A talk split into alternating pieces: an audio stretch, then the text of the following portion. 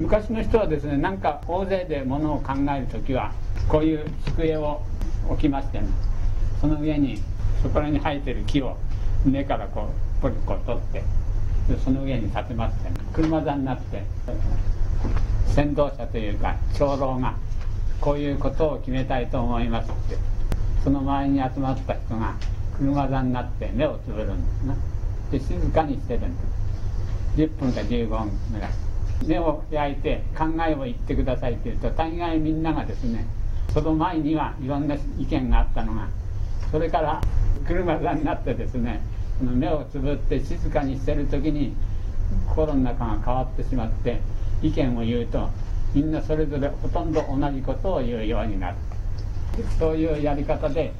いわゆる相談をしたということが伝えられたり人間の心が静まってきますとね物事を見る目がみんな一致してきて要するに物事の実態というものは一つしかないの。年賀状にねここにたまに来たことがあるフランス人から日本に来てあなたに会ってね一番嬉しかったっていうか話はね真実は一つしかないっていうことを言われた時だって、それ一つだけ心が温まるようになってきましたって。どんなに複雑な事態でも実際の実情は一つなの。それを見る人がみんな自分の生まれてからその時までの経験したことで判断しますから100人が100用の判断になる。これが心を沈めて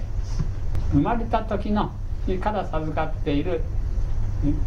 判断力。これがいつくるですか？らこの判断力で見るとみんなが同じ判断をするようになる。それでそれを判断して実行するって間違いないということが分かってる。昔の人はそういうやり方をしたと伝えられているの。です今は民主主義と言いまして一人の人の言葉をみんな出尽くして言いなさい。意見が違っていれば仕方がない。100人が集まって51対49に分かれると51の方の考えたことを実行する。というのが民主主義だけど数が多いから真実とは限らない。100のとこが99と1に分かれてその1の方が真実の場合もあり得るわけ。火事だって。本当は火事じゃなくても火事だって言うとみんなが逃げるわけ。中国のですね3000年近い前のことわざにこういうことわざがある。皆さんご存知だと思います。一見巨に吠えれば番犬これにはってどっかの犬が夢を見て何にもないのにキャンキャンキャンキャンとその吠え出したらですねその町の犬がみんな吠え出しちゃった。これは犬の話なんです。だけど時々人間もいるんだ。今の人間というのはですね情報社会ですから情報はもうね有り余るほどありますけどそれを判断する慈く人がいない。実際に見てれば、ね、堀江門さんの例だってそんなに大した体制ではないんですよ。だけども本当に大変だと言って、足元から火がついたようにみんな売りに出る。世の中っていうのは面白いもんですな。という話でございます。昔の人の爪の赤でも煎じて飲んでいるような気がしますがそれは時代が違うからの話でして今はそれが実相でございますな。私はそういうことはいけないと申して言ってるわけではございません。そういう時代だと申し上げた。人間は他の動物と違って言葉を使います。言葉って何だっていうとこの頃は単純に考えましてこの「おはようございます」とかね「お寒ございます」まあ、今日はいい天気ですが自分が思ったことを第二者第三者に伝えるための道具だと思ってる方が多いです。伝達手段。大概新聞なんかでもまずそれをから始めるようです。しかし伝達手段だけではない言葉っていうものなんですねよく考えますと伝達しない時何か考えてる時その考えてる事項に関することに次々と言葉となって頭の中を駆けずり回ってます。というと人間は言葉で考えているのでただ言葉で考えていますけどそれは人間の発音しませんから伝えるように。だから自分でもともすると言葉というものじゃなく思ってしまってるかもしれません。だけど実際には頭の中を言葉が駆けずり回っててどうしたらよかろうと考えてるわけ。またはですね考えてもいない。伝達してもいない時。体を動かして運動したりですがなんかしてる時にどうなんだっていうと自分の頭ので考えてるその言葉に従って動いてる。聞こえませんから自分で意識しませんでしょうけど歩いてる時は「あ右だよ左だよ右だよ左だよ」っていう言葉に従っているのであります。もしですがそういうような伝達手段だけと思ってる人はそういう言葉の重要なところを忘れていらっしゃるのです。もし言葉がないとしたらどうです？言葉をパッとこのところでですねなくしてしまったとしたら。そうしますと残るのはただ欲望で腹が張ってあれが食いたいとかなんとかっていう動作だけが残る。どうしたらうまく食べられるかということはなし。人間が動物と同じになる獣と同じ状態になっている心の状態から言うとそれは地獄でございます自分のやったことを自分が自覚しない状態ただ食べたいから食べるというとなります言葉というのはその反対に考えますと人間の命であって生命意志であってそれでいて自分のですが意の道ですから命である。この命である言葉をその言葉がどんな言葉であるかということをですがみんな各民族各国民はみんなそれぞれの言葉を持って社会に生まれてくるわけです。アメリカ人はですが使わないかもしれませんがアメリカ語でイギリス人はイギリス語でドイツ人はドイツ語でフランス人はフランス語で中国人は中国語で。人となりと申します。あの人の人となりはで言葉のこと。言葉で人となる。永遠に言葉を全然知らなかったの。また言葉に変える何者も知らなかった。人間の形をしていてもそれは動物獣と同じになってしまういつでしたかそんな話をしますヘレン・ケラーという人がいたじゃないですか。喋らず聞かず。だけどあの方はですねいい家庭教師を持っていて喋らず聞かずのうちにで言葉と同じことを人にからの感じし人に伝える方法を持つことによって有名な方。やっぱり言葉に変えるものを自分が身につけた人なので有名な。その元のあれはやっぱり言葉でございます。ヘレン・ケラーみたいに苦労しないでですね。音楽生まれた時から言葉が言える人。その人はどんなにか幸せな人であるかわからないことですなその言葉というものがどのぐらいその大切かとことに日本語に至りましたらそれが一番特殊なのなんです。日本語はですね一番近い。中学とか中国とか韓国朝鮮。朝鮮ですね。もう目の旗の先のところに住んでる国民とであるにもかかわらず中国語も朝鮮語もその全然違うパターンの日本語をしゃべります。日本語のぐらいね神秘なものはないのです。日本は日本民族だけが使う。世界中では特殊なこと。語源がわからない。日本の歴史は2000年ぐらい前から語られていてその向こうは野蛮だったと言われてるんですが歴史家に言わせると。しかし日本はその時からあったわけ。もしその日本語というものを調べていってどんなに世界に冠たる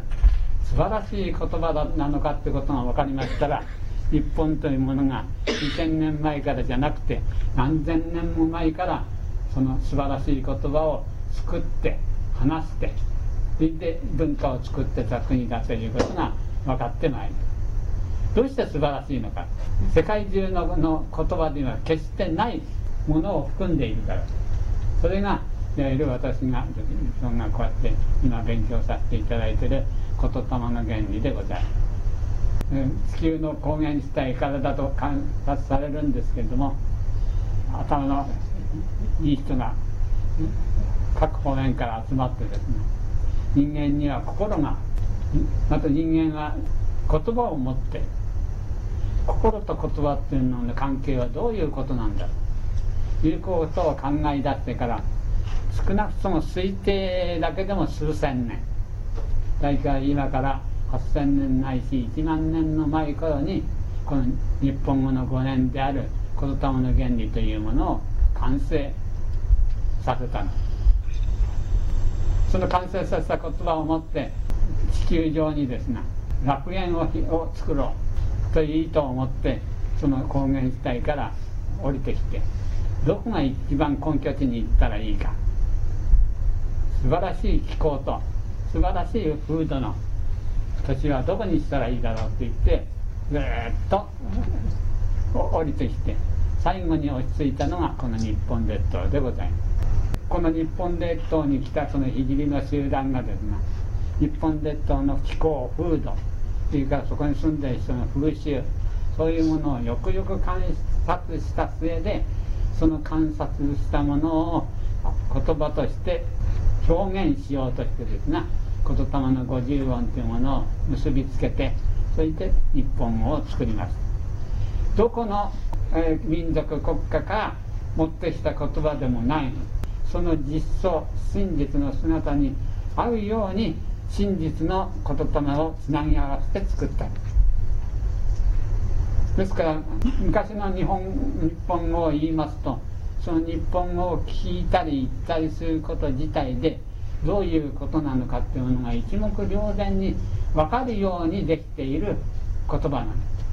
す。それを人に説明する必要がないもの。どうしてこういうのをこれ花というか。花って言うとまだありますね。これも花で。すなんか突き出してるのこの先っぽの、まあ、花で。すいろんな花はありますけれどもよくよくそのイメージをじっと見てみるとあなるほど同じだっていうことになる。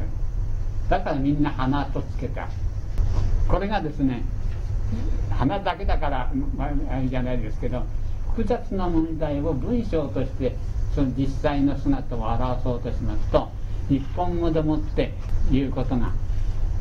世界で他の言葉と比べたら段違いのそう映すこと高密精度のレンズやなんかを通してことができる言葉。ということがお分かりになっていらっしゃる。旧約聖書にですね世界は一つの言葉であったということがどの言葉であったか。それは間違いなく日本語であったの。1万年ないし8000年前から日本語というものが作られてその作られた言葉を持ってその言葉通りに実行すれば人間というものは戦うこともない。貧しいこともない。素晴らしい社会が出来上がるということを伝えることによって世界はですねそんなに大きな長い年月をかけないで世界は平和の共同社会としてまとめられたのだ。これが今から大体8000年ぐらい前。日本の王朝で言いますと彦国伝王朝というこの王朝の時に世界中が一つのもの。日本を中心として精神文明の咲き誇った。一つの文明時代を5000年にわたって形成していくいうことができたの。ですこういうことを世界の人は日本にはそういうものを伝えるものはあまりありませんけれども2500年から2700年ぐらい前の中国の本を見ますと明瞭に書いてあるのです黄河の流れって海に達するその先数百里なんとかという国があった住んでる人はみんな千人であったない美味しい食べ物と一夜にして千里を飛んだそういう素晴らしい仙人の国があるもちろんこれは、えー、中国の、えー、なんて言いますか大げさな企業ですけど白髪何千畳なんていう国ですからですけれどもしかしそういう国があった。孔子孟子よりもっと昔の本ですかね。にそういうものが書かれて。今の小説読むよりですねものすごい面白いですよ。その中に「無差の差」「差の無差」とかってね言葉が出てくる。何にもしないでしている。昔の常田美琴のね祭りごとのことを「無差の差」という「無差の差」って言うじゃ何にもしてないというか無差っていう春という昔王様がいたってその王様ねいつ行ってもよう来たなって一杯飲んでけど何にもしてないあの人王様になって天使になったけど何してんだよ酒ばっかり飲んでるところがそうじゃないみんなが帰っちゃった後で仕事こういうことが起こりそうだなと思うと起こらないようにな手を打っちゃうだから何にも起こらん何にも起こらないからその王様何してんだよあれはって。何してんだいって言われるほど何にもしない。してることを今人に知らせませんから国民が何されたかわからない。だけど何にも起こらない。楽しい世の中が起こるだけで何にも起こらない。一番思って苦しんでたのは黄河という川が氾濫する。これを治めたで有名な、王様。これが武者の里です。弓をこう練習百発百中になったどうやって百発百中に一軒先に毛のしらみをね糸で縛ってつるさそれを一日中見て睨めてそのしらみを一日中こう見て初めこんなしらみだったのがだんだんだんだんでかく見えてきて自分よりもでかく見えるそしたら弓やったって当たるのが当たりだそうかと思うとね自分の首をこうやってくくりつけちゃう。だから旗がパシャンパシャンって旗あの旗のこうとんがったやつが目ん玉のね1センチぐらい先でパンと止まるよ調節してパシャンパシャンってやるごとに1センチずつそれでもまばたきしないまばたきしないで1日いられるようになって。まばたきしないんですからこれヤングしないと大概これやるんですよこれね。矢をやったりなんかしたり。それはやらないでいいんですから。百発百中になって。そういう人が2人寄ったらお互いに向き合って相手を倒す戦ったんですね。そしたらみんなね矢と矢の突き当たってみんな下へ落っこっちゃって勝負にならなかった。それから始まってそこまでは真実なんですよ。最後にはねパーッてやると先行く鳥が落っこった落っこったからって言って人が拾いに行ったら矢が刺さってない。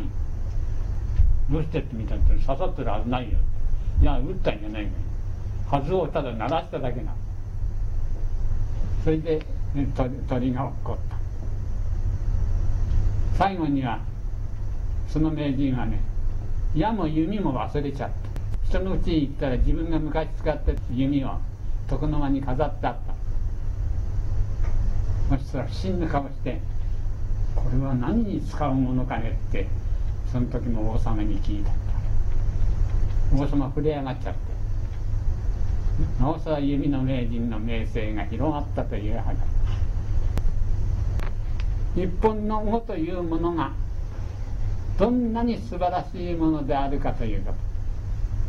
これによってその道理を解くだけで世界中のいわゆる争いしてた青春文明時代より前の時代の争ってた国々がそんなに間を外して世界が統一されて精神文明の5000年が続いたという話。なぜかというとこの言葉の道理を知ってそれで話すこといわゆる光がもう何回も書いてあるでしょうけれどもあのことを一時で光火と言います。火が壁火光走るから光今に光の世の中素晴らしい世の中が昔あったことな。皆さんはその光のこと育成楽しみということになります。そういう日本の中心とした先進文明が起こりまして三代二人王朝彦法伝王朝熊谷吹合蔵王朝と続きまして5000年経った頃いわゆる人間の眼鏡で外を向くような風潮が現れた。で今までは人間の心を見るということが文化だと思ってた。ある時にだってその文明がもう頂点に達した時に人々の目が今度は外を向くようになって外に行くとこういうものを見るようになるそれと人間の心の法則と違ったものがものの法則にあるに違いないということに気が付く時代が参ります。それから物質科学文明というものが起こってまいります。それが今から5000年前。頃からその風潮が起こり出すことになります。全然今までの心の問題とは違った。物質科学文明というものが起こってまいります。日本が今から2000年前日本は一番終わりですけれどもそれまでの精神文明の基礎であった言霊の学問を隠してしまうことにそれがどういう出来事が起こったかは日本書紀の崇神天皇の不幸を読んでいただけば明瞭に書いてござい。ます私が想像で言ってるわけではございません。ただ書いてない箇所がありますそれはもし見つかったら私のとこに持ってきてくださいませここここだけはこういうことだけは書いてないねということ。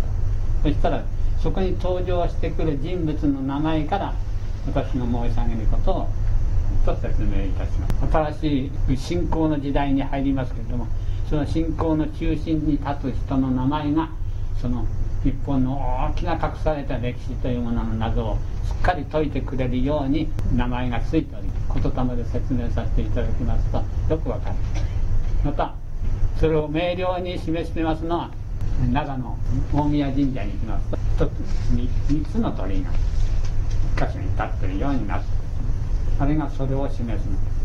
人間の歴史はですね30丸で出来上がっている1重目が精神文明の。二重目が物質文明の。これをが両方が一緒になった文明。これから起ころうとしてこれで三輪という。大宮神社宮神社。大神社と書いて大宮神社と読む。んですそれ本当は3つの輪の。三輪という種族が五木祀っていた神社。その競輪住良美ことのこの人類というものをどういうような競輪をしていくかはそういう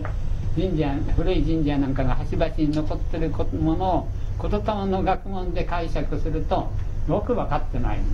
そういうわけで物質文明の時代が参ります。物質文明の時代と申しますその天皇が自覚していて世界の政治日本の政治を行うのに鏡となる学問。これを信仰の神様としてお祭りしてしまいました。どんなことが変わってくるかどんなことが起こってくるかということを昔の天皇がいらっとこれにですね骨董の原理をつけ自覚した天皇がいらこの天皇がこの骨董の原理のもとにに元として国民を治めてた。今度はあの主人天皇が、これを神にしてしまいましたこれを神に。神にして祀ってこれは天皇が自覚しない時代が来ちゃったそういう時代のことを今まで風習やり方を変えちゃったことをですが三種の神器と天皇との増床教伝の廃止と申すそれまでの天皇はですね必ず三種の神器剣玉鏡この3つをどんなところへ行っても自分の家にいてもその部屋にちゃんと置いておかれたものこれが天皇の自覚している内容を器物として表したもの。中国のことわざにですが刑事上を道といい刑事化を器というという言葉がございます。刑事上というのは心のということ。心の真理を道という。道理という。それを象徴して表したものを器という。ですから三種の神器というのは言霊の原理を器として器物として象徴したもの。これを天皇と同じところに置いとくということは天皇が自覚していたということ。それを神として祀っちゃって天皇はその原理を知らなくなっちゃった。今でも置いてありますよ天皇のところに。あの三種の神器。これイミテーション。なく本物は伊勢に行っちゃって。剣はあった人間。が玉がどこにあるんですかね。玉が置いてあるから玉置神社ってあの和歌山の神社がそうだっていう人がいるんですが私はよくわからん。皆さん玉のことあんまり聞かないでしょこれを祀ってしまったんです。信仰の対象になっちゃうここでは何か知らないんじゃないちゃんとした50文の言霊の学問だった。誰でも勉強したい人は誰でもできた。それを隠しちゃいましたから。なんだかわかんないが大したものがあるんだそうだに変わった。西行法師が後になって言ってるんですよ何事のわしますかは知らねえども。片付けなさに涙こぼれ日本国民が最もアイデンティティの大元としていたものが何事のわしますかは知らねえどもや困っちゃう。その時は知らなかったんですか？ら今も知らないですから。それを神様としてお祭りしちゃいましたから自覚してた天皇はどうなのかって。この神様の内容が全部この人に集まってんだよっていう形での天皇としちゃった。それで天皇のことを荒人神ともこれを国民が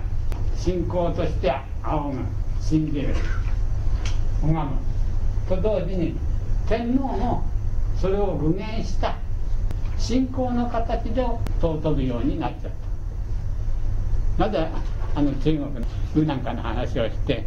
何もしない無差の差だなんて言って国民があの天使は何をしてたんだろうって。実は昔の天皇も無差の差だった。昔の天皇の系譜は高氏文献によく載ってます。何年何月何日に生まれて即位何年何月何日。こういうことをした人がチャカチャカチャカッと書いてあって何年何月何日死ぬんでそれで終わりなぜかといえば内容が分かんない。書いてないです。やったんだかやったんないんだか分からないけれどそうなってたというんで大変人は起こらなかった。改革改革って言ってるでしょ。改革しなくちゃならないほどひどいものが起こってるという証拠。国民はうんざりしてるからあのちょっと頼りないんだけど改革するの嫌だって後ろ向きになってる政治家よりはさんの方がいいからって言って投票したんで対象を把握して。私もそうだろうと思ってる、改革するって言うともう一生懸命反対することのために議員になったような人がずらずらっと並んでる中で。まあ、政治家なのとはわけ違って何でも知ってて黙ってこれおっかないですよ。何事も全部やってみたらねはったかった聖徳太子はですね10人のなんか12人か16人かいっぺんにさばいさばいたと。昔の天皇はですね聖徳太子以上の人がずらずらっと並んでたんですからそれがそこにこれからお話しする勘太郎家豊杉天皇なんていうのは大変なことをやらかす天皇ですか？ですけど嵐と神って言ってですねこの大何かわかんないが大変な神様を一心持って体現してる一人の人に表している人としている天皇を日本国民は信仰するという形で国側ができてた。それが神山東朝の特徴でございます。昭和天皇がですが古事記と日本書紀の神話と天皇家。とはですね関係がないと言って昭和21年の正月に否定しちゃうまでは天皇というものは神様みたいに信仰されていたのだ。顔を見たら目がつぶる。本当に見ちゃいけないよって言われたんですよ。小さい人にとっては好奇心の的ですよこれ。いっぺん見てやろう。なんとかして見えないもんかね何しろ5メートル向こうで見てんですか電車がさっとこうさっと見た。ら見えた。見えた。と思った。閉めた。さあこっちの目だけで見えた。んだこっちの目が潰れるかと思ってヒヤヒヤ期待もあるあ人間とはねこうなった。んですからこの天皇様も信仰の対象の神様と同じようなに扱う国民にな国柄になった。それが昭和21年の1月まで。荒人神というものではなくなっちゃったと宣言したもんですから人間天皇宣言というもの。をしたもんですからそれからは普通の天皇に変え昭和天皇が亡くなった時にやってたんで「平成です」って。平らになる。これね漢文じゃなんか文章が来てるんですよ。難しい。とてもす素晴らしい言葉のなんですよ。私はそんなことは同じ見た瞬間からあ天皇がいよいよ平民になるなと。直感した。完全に平民の結婚式ですよね。自分の娘さんは降下するとはいえ向こうが嫁に行くんですから平民のところの結婚式に出て同じような平らなところに座って腰掛けてそれでお祝いをしたんですから完全な平民にならあの雰囲気は実にめでたしめでたしで皆さんもほっとなさったと思いますよ。見て。あ皇室もなかなかやるなと思って。それはそれとして私もいいことだなと思って親子の情っていうのは素晴らしいなと思ってあのテレビを見ておりましたけれども実はそれだけでは日本の国柄は立たない。このまま国際競争して菅どうの今世界第二の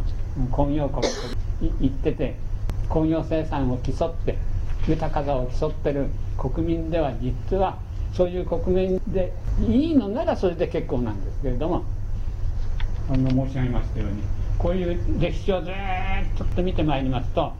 日本人が日本の人となるために使っている今の日本語というものは今のところは世界中の風潮が天津スメラミコトの昔の3000年前のカンタルワケ豊洲スメラミコトという方の競輪上こういうようになってきて日本語というものがの中からですね光が失われておりますから。だからこれで許されておりますけれども今皆さんこうやって私の話を聞いて聞いていただいてご自身でもってです。この日本語というものの原点であるあいうえお50音の一つ一つが素晴らしい一音一音がそれが本当の光というものの元だったんだとお気づきになってくると日本というものの特性がガラッと変わってくるのですその時には今の天皇が今の平民ではあったんではいられないこれ以上は脅しみたいになっちゃうから申し上げませんがあるべき姿に立っておりませんとあの人間というものは必ず惑いが来るですから日本人が日本語の特性に目覚めるとそんな遠い将来じゃない時に日本が目覚めてまいりますからその時には日本の国民もそういう相当に戸惑うであろうし本当のことを見定めた方、からなるほどそうだったのかと言ってですね新しい日本の国民が世界に対してどういうような責務を持った国民なのかということがお分かりになってくださると思います。そういうものも含めて今までお話ししてきましたことを含めますと言霊の学問から見た皇室そしてその象徴としていただいている日本国民というものが今どういう事態に立ち至っているかということが少しずつこう集約されてきてお分かりくださるんじゃないかと思います。世界中の人よりも何よりも日本の国民が今一番崖っぷちに立とうとしてるんです崖っぷちに立った向こう側に何があるか。これは言わずもがな、ね、世界というものが本当に生存の危機に迫られているのですか。らこういうことをさっきも言ったようにあまり強調しちゃうと恐怖感で 勉強するということに取られがちですからそういうことは申し上げませんけれども今の平常にです。この世界の情勢を見ていますと何しろ穏やかなないことが次から次へと起こって自爆テロがですが際限なく続いてでこれ今の今までの後進国がどうにもならないから自分のの国を偉く見せようとしてですが我もわざと原爆を持ちたがってる今イランが誰かねてますな誰の言うことも聞かないで持つんだって頑張ってます持って何なんだって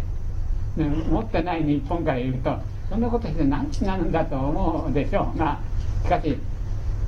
日本はありがたいことに北朝鮮がだだかだって言ってもまた日本海っていう海を隔ててますから。ですからすぐには攻めてこない。攻めてくるとそれはロケットで攻めてくるぐらいのもんですからそんなに大して思いませんがイランとかなんとかって国はですねあそこら辺の国は国境を接してますから。非常に原爆をどんどん何かなしにだんだんだんだん広まっていくこういう世界は長く続いたら大変なことになりますので申し上げるというこれに対しての日本の役割は初めて原爆をで被害を受けた国だからというんじゃなくて日本の1万年の前から日本を使って人となっている日本国民というものがですがどんなに素晴らしいということがお気づきになってそのその言葉がですが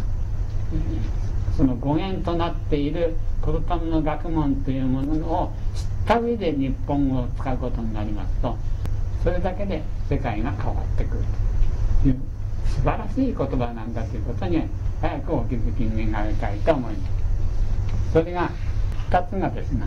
第一のキーワードである。天皇家というものの現状は結論と申しますと今の時代は天皇という位は空位で誰も天皇でないのと同じということ。と同時に日本の国民は本来1万年も前から使っている日本語というものがどうして出来上がってきたかということを今こそちゃんと知その語源にあたる学問通りに生きていく。させられる気が付く寸前に至ってるんだろうということが、えー、第一のキーワードの結論でございますこれからですね第二のユダヤ民族ことにユダヤの3000年の霊凍を引いておりますキング・オブ・キング預言者のお話に移らせていたいわゆるユダヤの問題が日本の歴史今の歴史じゃございません昔の文献に出て最初はですね今や吹合図王朝69代カンタル分け豊助スメラミコトという章に初めてユダヤ王モーゼ日本に来たるという文章から始まる。吹合図王朝はね確か72代なんかで終わって次にこの神山東町に入りますから神山東町に入るちょっと前なのにモーゼが来る大体3000年ちょっと前。天皇これに天津金木を教えると。天津金木と申しますのは日本の「う」という欲望。この欲望を中心とした五十音。今の小学校で誰でもが習う「あいうえお」と立つ横に赤里の花枝輪と並ぶ音字のことでございます。天津金木と言いますと金と木というものが使ってありますから物質世界。物質中心とした世界ににこれが通用するもの幅を利かせるものという意味で天津金木音図と申します。このことを教えると言ってですが何年かして確か日本で結婚するんですよ。モーゼは2人の子供がももっと産んだのかな。竹内文献にはそう書いてある一遍イスラエルへ帰ります用を終えてモアブの谷に葬ったと書いて誰も墓を見たものなしでモーゼはね死ぬ時まで髪は黒々としていて声も透き通った大きな声でね目はだんだんと輝いていてまるで若者のごとく。であったいわゆる2度目に日本へ来てそれで能登の宝達団と言われておりますでも何年か前にあんまりモーゼモーゼって言ってないのに墓参りしないで悪いだと疲れて一緒に行ってきたんですけどもとてもないこんな丘でね山の中の。もう亡くなりましたけど竹内家の70代後のかな？竹内義宮さんという方が柱をの塚を立てますね立ててありロミラス・モーゼの塚と書いてある。奥さんのと2本立ってます。奥さんと一緒と子供と一緒と2本か今そこの土地の人がね観光名所の駅降りるとタクシー駅前にタクシーがね23台あるタクシーでモーゼの墓で使ってすぐ来ましたからもう有名になっちゃってこっちも知ったかぶりついてそうですよなんて言いながらね。じゃあ行ってもらいましょうかって。知ったかぶりしてね。もうそこら辺でいいでしょうって。こんなとこでいいんですかって。言ういいよもうすぐ歩けすぐそこだろ人ねすぐそこですよって言うんですよ。さあ行ったところにくるくるくるくる探って山の中ですからね誰も嫌気ない困っちゃったなと思ってそしたら奥の方へなんか積みに行った人がね木の枝が夫婦で降りてきたんで「モーゼの塚ってどうですか?」うんあなたの後ろですよ」モーゼの塚って標識が雑草で見えなくなる。これじゃ分かるはずないやと思って。私の旗が言ったからって皆さん言いがちだったからなんだこんなもんかってんですからそのモーゼが帰るに臨みその竹内文献を写した方がね何しろ膨大なので文章をはしょってるんですみんなね写した人がみんな書いたら大変だろう。だから写す人ごとにいくらかずつ文章が変わるんですモーゼの帰るに臨み姫田美こと巫女のりしての玉枠ある書にはね「何時モーゼ何時一人より他に神なしと知れ」こう書いてある。またね「何時と何時の子孫は世界の人々の守り主となる」と書いてあるところもある。ね意味は同じですそれすごいでしょ？世界人類の守り主となる。また世界人類がこの今後の3000年間は神と仰ぐのはお前一人だよっていう。こんなことを正気かなと思うことが書いてある。モーズを継いだ人が延々とその霊頭と言います。血筋じゃなくてね。霊頭と言いますモーゼの言ったことをそのまま体得して伝えてることを霊頭と言います。ですから子供とは限りその能力がなくちゃあのチベットのラマはみんな全然親子関係ないですよねこうつながってその才能を持った人とを見つけいそうな子供を連れてきて教育することによって仏は力を伝えていくというの。がチベットそうです今はチベットでそれが延々と今まで伝わるこれも書いてはございませんが何時もうで何時一人より他に神なしと知れと言ってるそのね続きがある何冊かの写した本の見ても書いてないだから原書にも書いてないんだと思いますこういうことが推察されるんです何時と何時の子孫が守り主となって世界に物質科学の文明をどういう言葉を使ったか昔の言葉ですからそんな感じのじゃないでしょうけどを作れとこれがお前たちの使命だというようなことが書いてあるんだと思いますがずっと3000年の間表に出ることその冷凍のですが冷凍といいますからね。血統と違うんです。血統が大自然ですね生まれたりいいですけど冷凍はそうはいかない。モーゼがずっとその神なら神。簡単な豊洲進められることの命令をそのまま信じてそれを実行する能力のある人。旧約聖書では預言者とかその後の王と言われる人か王に近い人が預言者になっておりそのその重要性は後でもそうやって帰る時のモーゼにそういうことを言ってお前とお前の子孫の責任において今後3000年のうちに世界の物質科学文明を作りまたその文明から得た利益によって世界を再統一せよ精神文明時代統一されてますけどもこれは必ず統一の枠が外れてしまうだろうと。戦いに次ぐ戦いが起こるからそういう世界が一つということはもうなくなってしまうだけどお前の子孫のその努力によって物質科学文明のおかげというものの武力筋力財力を持って世界を統一せよという命令を下したということが書いてない事実がその事実がないと道理に外れることがたくさんありますからそこで命令されたにそういないということが分かる。んです連綿とな何千年今日に続いて旧約聖書を見るとよくわかりますけど預言者だけずらずらと名前が上がってみんなその時その時の王様だったか王様にくっついている方。旧約聖書にはいろんなこと書いてありますからその中でことにこの「たるわけ豊洲すめのことがユダヤ民族に下したその命令に一番端的に関係している文章だけをこの抜いて完全にこれは皆さんの、まあ、聞いても分かるなというところを考えれば考えるほど不思議なことがたくさん出てきます。2つばかりあげます。時間があれなので。